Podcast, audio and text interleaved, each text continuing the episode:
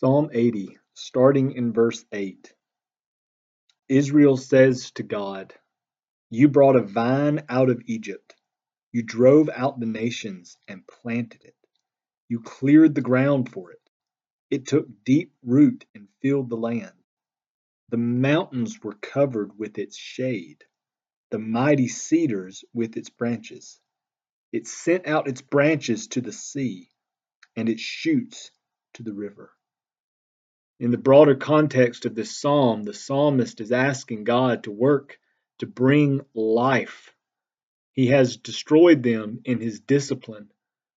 But now the psalmist is remembering what God had done to bring them out of Egypt and to bring them into the promised land.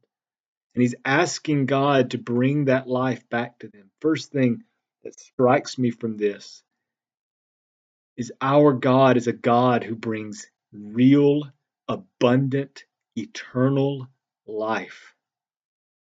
His people, when they are in a right relationship with Him, are like a vine whose branches give shade to the mountains,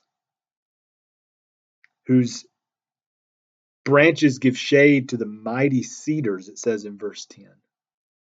I know that's a metaphor, but it's just talking about the vast nature of of the goodness of the life that is found in God. Just imagine that a plant that is so fruitful that its shade covers the mountains, that covers the tallest trees.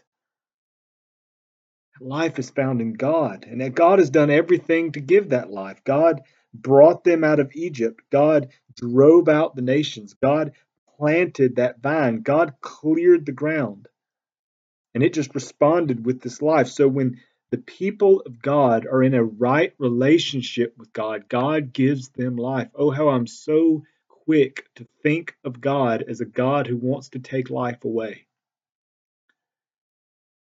a God who wants to limit my joy, a God who wants to limit my peace because of my own sinfulness and, and the fact that I reflect my own nature onto God. That's how I think of Him. But the Bible just says no. When we come to Him, we find a God who wants to give life, spiritual life, physical life. He's a God of life. This is made clear in Jesus. In John chapter 1, it says that when Jesus came to the world, it said, In Him was life. And that life was the light of all mankind. In John chapter 15, Jesus says, I am the vine you are the branches. If you will plant yourself in me, if you will abide in me, my Father will work in your life and he will produce much fruit through you. But apart from me, you can do nothing. Oh, Jesus, God in Jesus wants to give us life. I don't know where you are today. Um, I don't know if you're a Christian.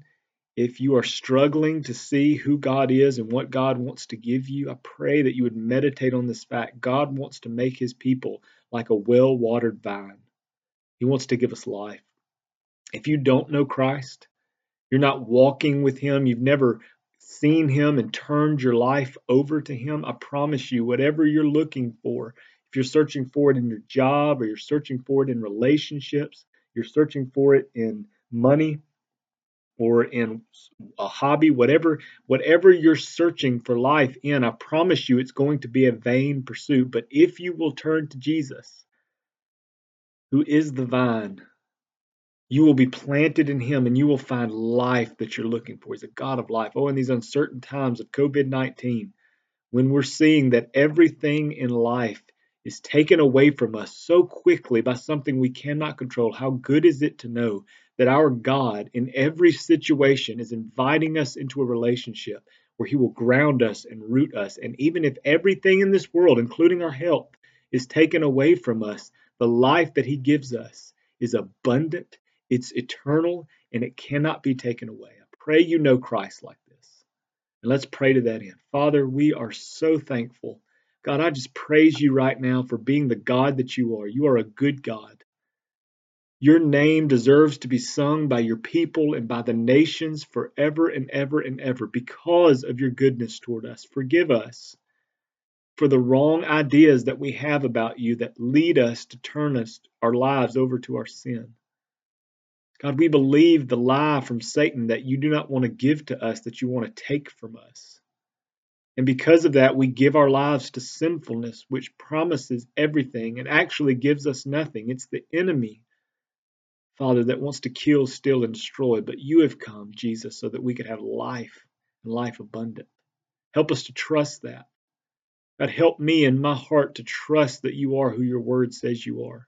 Help your people to trust that you are who you say you are and give our lives completely over to you to turn from anything in our lives that is distracting us from you and to give our lives over to you so that we could have life. God, make your people here in Dry Prong and around the world, God, make your people a well watered vine. Bless us. Father, with so much more than material blessing, with so much more than health and wealth. God, bless us with peace and joy and a love that overflows. Make our cup overflow even in the valley of the shadow of death. Set a table before us in the presence of our enemies. And God, as the world watches us feast, even in uncertain times, make your name known by the life that you give us. For those that don't know you, Father, would you draw them to yourself? Not through fear, but through joy Show them the joy that's found in you as you are Lord over our lives. And Lord, show them that's only found in Jesus, that they would turn from their sinfulness into the freedom that's found in Jesus and live for Him. God, I ask this in Jesus' name. Amen.